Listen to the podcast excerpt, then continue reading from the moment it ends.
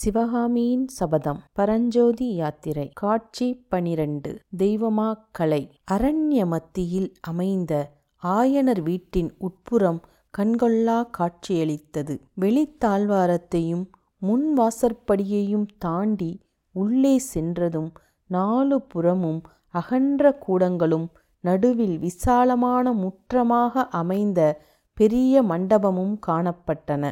முற்றத்துக்கு மேலே மண்டபம் எடுப்பாய் தூக்கி கட்டப்பட்டிருந்தது. கூடங்களின் ஓரங்களில் சிற்ப வேலைப்பாடு அமைந்த தூண்கள் நின்றன. அவை மேல் மண்டபத்தை தாங்குவதற்காக நின்றனவோ அல்லது அலங்காரத்துக்காக நின்றனவோ என்று சொல்ல முடியாமல் இருந்தது. நாலு புறத்து சுவர்களிலும் விதவிதமான வர்ணங்களில் அழகழகான சித்திரங்கள் காணப்பட்டன.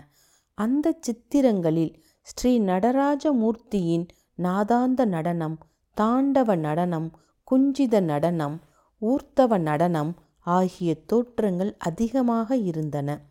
அம்மாதிரியே ஓர் அழகிய இளம் பெண்ணின் பல்வகை அபிநய நடனத் தோற்றங்களும் அதிகமாக காட்சியளித்தன. முற்றத்தில் பெரிய கருங்கற்களும் உடைந்த கருங்கற்களும் பாதி வேலை செய்ய பெற்ற கருங்கற்களும் கிடந்தன. ஒரு பக்கத்து கூடத்தில் வேலை பூரணமாகி ஜீவகலையுடன் விளங்கிய சிலைகள் வரிசையாக வைக்கப்பட்டிருந்தன. சித்திரங்களில் தோன்றிய அதே இளம்பெண்ணின் மோகன வடிவந்தான் அந்த சிலைகளிலும் விளங்கின. ஒவ்வொரு சிலையும் பரத சாஸ்திரத்தில் சொல்லியிருக்கும் நூற்றெட்டு அபிநய தோற்றங்களில் ஒன்றை குறிப்பிடுவதாயிருந்தது ஆனால் நாம் குறிப்பிடும் சமயத்தில் அந்த சிற்ப மண்டபத்துக்குள் பிரவேசிப்பவர்கள் மேற்கூறிய சிற்ப அதிசயங்களையெல்லாம் கவனம் செலுத்தி பார்த்திருக்க முடியாது. அவர்களுடைய கருத்தையும் கண்களையும் அம்மண்டபத்தின் ஒரு பக்கத்து கூடத்தில் தோன்றிய காட்சி பூரணமாக கவர்ந்திருக்கும். சித்திரங்களிலும் சிலைகளிலும் தோற்றமளித்த இளம் பெண்ணானவள் அங்கே சுயமாகவே தோன்றி கால் சதங்கை களீர் களீர் என்று சப்திக்க நடனமாடிக் கொண்டிருந்தாள். அவளுக்கெதிரே சற்று தூரத்தில் ஆயன சிற்பியார் உட்கார்ந்து கண்கொட்டாத ஆர்வத்துடன் பார்த்து கொண்டிருந்தார். பார்த்து கொண்டிருந்தவர் திடீரென்று நில் என்றார். அந்த க்ஷணமே சிவகாமியும் ஆட்டத்தை நிறுத்தி அப்போது நின்ற நிலையிலேயே அசையாமல் நின்றாள். ஆயனர் கையில் கல்லொளியை எடுத்தார். அவர் அருகில் ஏறக்குறைய வேலை பரிபூரணமான ஒரு சிலை கிடந்தது. அதன் கண் புருவத்தின் அருகே ஆயனர் கல்லொளியை வைத்து லேசாகத் தட்டினார். மறுபடியும் சிவகாமியை நிமிர்ந்து பார்த்து சற்று இரு அம்மா என்று கூறி மேலும் அச்சிலையின் புருவங்களில் சிறிது வேலை செய்தார். பிறகு போதும் குழந்தாய் இங்கே வந்து உட்கார் என்றார். சிவகாமி ஆயனர் அருகில் சென்று உட்கார்ந்தாள். அவள் முகத்தில் முத்து முத்தாக துளித்திருந்த வியர்வையை ஆயனர் தம் அங்க வஸ்திரத்தினால் துடைத்துவிட்டு அம்மா சிவகாமி பரத சாஸ்திரத்தை எழுதினாரே அந்த மகாமுனிவர் இப்போது இருந்தால் உன்னிடம் வந்து அபிநய கலையின் நுட்பங்களை கற்றுக்கொள்ள வேண்டியதாயிருக்கும். கண் பார்வைகளிலும் புருவத்தின் நெருப்பிலும் என்ன அற்புதமாய் நீ மனோபாவங்களை கொண்டு வந்து விடுகிறாய்? நடனக்கலைக்காகவே நீ பிறந்தவள் என்றார். போதும் அப்பா போதும். எனக்கு ஒன்றுமே பிடிக்கவில்லை என்று அலுப்பான குரலில் கூறினாள் சிவகாமி. பிடிக்கவில்லையா? என்ன பிடிக்கவில்லை? என்று ஆயனர் வியப்புடன் கேட்டார். நான் பெண்ணாக பிறந்ததே பிடிக்கவில்லை என்றாள் சிவகாமி. சிவகாமி இது என்ன இது? மூன்று நாளாகத்தான் உடம்பு நன்றாக இல்லை என்று சொன்னாய். இன்றைக்கு ஏன் இத்தனை வெறுப்பாய் பேசுகிறாய்? என் பேரில் ஏதாவது கோபமா? என்று ஆயனர் பரிவுடன் கேட்டார். உங்கள் பேரில் எனக்கு என்ன கோபம் அப்பா? பரத சாஸ்திரம் என்று ஒன்றை எழுதினாரே அந்த முனிவரின் பேரில்தான் கோபம். எதற்காக இந்த கலையை கற்றுக்கொண்டோம் என்றிருக்கிறது? என்று கூறி பெருமூச்சு விட்டாள் சிவகாமி. ஆஹா என்ன வார்த்தை சொன்னாய்? பரத முனிவரின் பேரில் கோபமா? சிவகாமி நிறுத்திய கலையில் நீ அபூர்வமான தேர்ச்சியடைந்திருக்கிறாய். ஆனால் அந்த கலையின் பெருமையை நீ உணரவில்லை. நிறுத்திய கலைதான் மற்ற எல்லா கலைகளுக்கும் அடிப்படை சிவகாமி. அதனாலேதான் இதை தெய்வமா கலை என்றும் பிரம்மதேவர் பரத முனிவருக்கு அருளிய நாட்டிய வேதம் என்றும் சொல்கிறார்கள். நிறுத்திய கலையிலிருந்துதான் சித்திரக்கலை உண்டாயிற்று. அதிலிருந்துதான் சிற்பக்கலை வளர்ந்தது. இசைக்கலைக்கும் நிறுத்திய கலைதான் ஆதாரம். பரத சாஸ்திரம் அறியாதவர்கள் சங்கீதத்தின் ஜீவ தத்துவத்தை அறிய முடியாது அம்மா. அன்றைக்கு ருத்ராச்சாரியாரே இதை ஒப்புக்கொண்டு விட்டார். யார் ருத்ராச்சாரியார்? சக்கரவர்த்திக்கு பக்கத்தில் பெரிய வெள்ளைத்தாடியோடு உட்கார்ந்திருந்தாரே அவரா? ஆம் அவர்தான் நமது மகேந்திர சக்கரவர்த்தியின் சங்கீத ஆசிரியர். சங்கீதத்தை பற்றி சாஸ்திரம் எழுதியிருக்கிறார். இப்போது கிழவருக்கு வயது அதிகமாகிவிட்டது. இருந்தாலும் தடியை ஊன்றிக்கொண்டு உன்னுடைய அரங்கேற்றத்திற்கு வந்திருந்தார். உன்னுடைய ஆட்டத்தை பார்த்து பிரமித்து போய்விட்டார். சபை கலைந்தவுடனே அவர் என்னை கூப்பிட்டு உன் மகள் நன்றாயிருக்க வேண்டும். அவள்தான் இன்று என் குருட்டு கண்களை திறந்து ஒரு முக்கியமான உண்மையை உணரச் செய்தாள். நான் சங்கீத சாஸ்திரம் எழுதியிருக்கிறேனே அதெல்லாம் சுத்த தவறு. பரத சாஸ்திரம் பயிலாமல் நான் சங்கீதத்தை பற்றி எழுதியதே பெரும் பிசகு என்று சொன்னார். சங்கீத மகா சாகரமாகிய ருத்ராச்சாரியாரே இவ்வாறு சொல்லுகிறதென்றால்? அப்பா யார் என்ன சொன்னால் என்ன? எனக்கு என்னவோ ஒன்றும் பிடிக்கவில்லை. பரதம் சங்கீதம் சிற்பம் சித்திரம் இவற்றினால் எல்லாம் உண்மையில் என்ன பிரயோஜனம்? சிவகாமி நீதானே கேட்கிறாய்? கலைகளினால் என்ன பிரயோஜனம் என்று? மகளே நான் கேட்கிறதுக்கு விடை சொல். வசந்த காலத்தில் மரங்களும் செடிகளும் பூத்து குலுங்குவதனால் என்ன பிரயோஜனம்? பௌர்ணமி இரவில் பூரணச்சந்திரன் பால் நிலவை பொழிகிறதே. அதனால் என்ன உபயோகம்?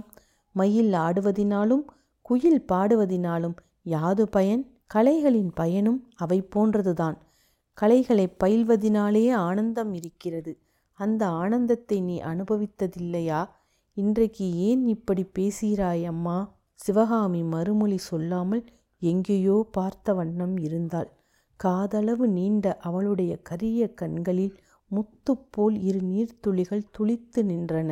இதை பார்த்த ஆயனர் திடுக்கிட்டவராய் சற்று நேரம் சிந்தனையில் ஆழ்ந்திருந்தார். பிறகு சிவகாமியின் கூந்தலை அருமையுடன் தடவி கொடுத்த வண்ணம் கூறினார் அம்மா எனக்கு தெரிந்தது. உன்னை அறியா பிராயத்து சிறு குழந்தையாகவே நான் இன்னமும் எண்ணிக்கொண்டிருக்கிறேன் அது தவறுதான். உனக்கு பிராயம் வந்து உலகம் தெரிந்துவிட்டது. உன்னை ஒத்த பெண்கள் கல்யாணம் செய்து கொண்டு குடியும் குடுத்தனமாய் வாழ்கிறார்கள் என்பதை பார்த்திருக்கிறாய். உன் அன்னை உயிரோடு இருந்திருந்தால் இத்தனை நாளும் உனக்கு கல்யாணம் செய்து வைக்கும்படி என் பிராணனை வாங்கியிருப்பாள். ஆனால் நானும் அந்த கடமையை மறந்துவிடவில்லை. சிவகாமி பரத சாஸ்திரத்தில் சொல்லியிருக்கும் நூற்றி எட்டு அபிநயத் தோற்றங்களில் நாற்பத்தெட்டு தோற்றங்களை சிலைகளில் அமைத்து விட்டேன் இன்னும் அறுபது சிலைகள் அமைந்தவுடனே உனக்கு தக்க மணாளனை தேடி கல்யாணம் செய்து கொடுத்துவிட்டு மறுகாரியம் பார்ப்பேன். இவ்விதம் ஆயனர் சொன்னபோது சிவகாமி கண்களை துடைத்து கொண்டு அவரை நிமிர்ந்து பார்த்து கல்யாண பேச்சை எடுக்க வேண்டாம் என்று எத்தனை தடவை சொல்லியிருக்கிறேன் அப்பா. எனக்கு கல்யாணமும் வேண்டாம் ஒன்றும் வேண்டாம்.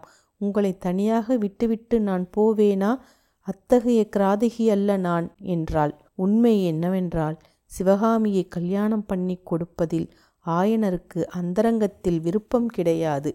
குழந்தை பிராயத்திலிருந்து அவளை கண்ணுக்கு கண்ணாக வளர்த்தவர் அவர். கல்வியும் கலையும் பயில்வித்தவர் அவர். பெண்ணை விட்டு பிரிந்து ஒரு நிமிஷம் கூட தாம் உயிர் வாழ முடியாது என்று ஆயனர் எண்ணினார். ஆனாலும் என்றைக்காவது ஒரு நாள் அவளை கல்யாணம் செய்து கொடுத்துத்தானே ஆக வேண்டும். என்னும் நினைவு அடிக்கடி அவர் மனதில் உறுத்தி கொண்டிருந்தது. எனவே சிவகாமியின் கல்யாணத்தை பற்றி அவர் சில சமயம் பிரஸ்தாயிப்பது உண்டு. அப்போதெல்லாம் சிவகாமி எனக்கு கல்யாணம் வேண்டாம் என்று மறுமொழி கூறுவதை கேட்பதில் அவருக்கு மிகவும் ஆனந்தம். இன்றைக்கும் சிவகாமியின் மறுமொழி ஆயனருக்கு ஆறுதலை அளித்தது. எனினும் அவர் மேலும் தொடர்ந்து அதெப்படி சிவகாமி மனம் செய்து கொடுக்காமலே நான் உன்னை என் வீட்டிலேயே வைத்து கொண்டிருந்தால் நல்லாயிருக்குமா? உலகம் இதை ஒப்புக்கொள்ளுமா? ஒரு தகுந்த பிள்ளையாக பார்த்து கல்யாணம் பண்ணி கொடுக்க வேண்டியதுதான். ஆனால் இந்த யுத்தம் ஒன்று வந்து தொலைக்கிறது. இதனால் நமது இதனால் நமது குமார சக்கரவர்த்தியின் திருமணம் கூட தடைபடும் போலிருக்கிறது. சிவகாமியின் முகத்தில் அப்போது ஒரு அதிசயமான மாறுதல் காணப்பட்டது. ஆங்காரத்தினால் ஏற்பட்ட கிளர்ச்சி அந்த அழகிய முகத்தை இன்னும் அழகுபடுத்தியது. என்ன அப்பா சொல்கிறீர்கள்? யாருக்கு திருமணம்? குமார சக்கரவர்த்திக்கா? என்றாள்.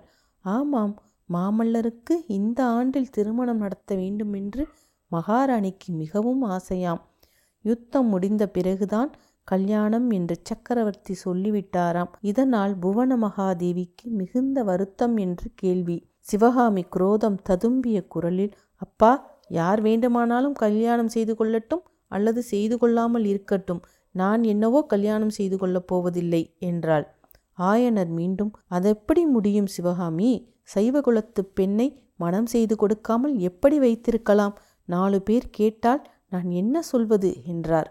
அப்பா நீங்கள் கவலைப்பட வேண்டாம். நான் புத்த மதத்தில் சேர்ந்து பிக்ஷினியாகி விடுகிறேன். அப்போது உங்களை ஒருவரும் ஒன்றும் கேட்க மாட்டார்கள் என்றாள் சிவகாமி.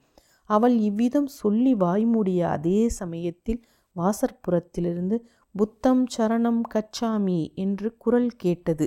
இருவரும் திரும்பி பார்த்தார்கள். வாசற்படிக்கு அருகில் நாகநந்தி அடிகளும் அவருக்கு பின்னால் வியப்புடன் உள்ளே எட்டி பார்த்து கொண்டு பரஞ்சோதியும் நின்று கொண்டிருந்தார்கள். மீண்டும் அடுத்த எபிசோடில் சந்திக்கும் வரை நான் ஷோபா. இந்த போட்காஸ்ட் ஹப்காப்பர் ஸ்டுடியோவில் உருவாக்கப்பட்டது. உங்கள் சொந்த போட்காஸ்டை நீங்கள் இலவசமாக தொடங்க விரும்பினால் ஸ்டுடியோ டாட் ஹப்ஹாப்பர் டாட் காமை பார்வையிடவும் அல்லது கூகுள் பிளே ஸ்டோரில் மொபைல் ஆப்பை டவுன்லோட் செய்யவும். ஹப்ஹாப்பர் இந்தியாவின் முன்னணி போட்காஸ்ட் தளமாகும். நீங்கள் உங்கள் போட்காஸ்ட் தளத்தை உருவாக்கி உங்கள் குரலை Spotify Gaana Google podcast Bing music மற்றும் பல தளங்களில் கேட்கலாம். இதை பற்றி மேலும் தெரிந்து கொள்ள இந்த எபிசோடின் டிஸ்கிரிப்ஷனில் உள்ள லிங்கை கிளிக் செய்யவும் அல்லது studio dot Hubhopper dot com இணையதளத்தை விசிட்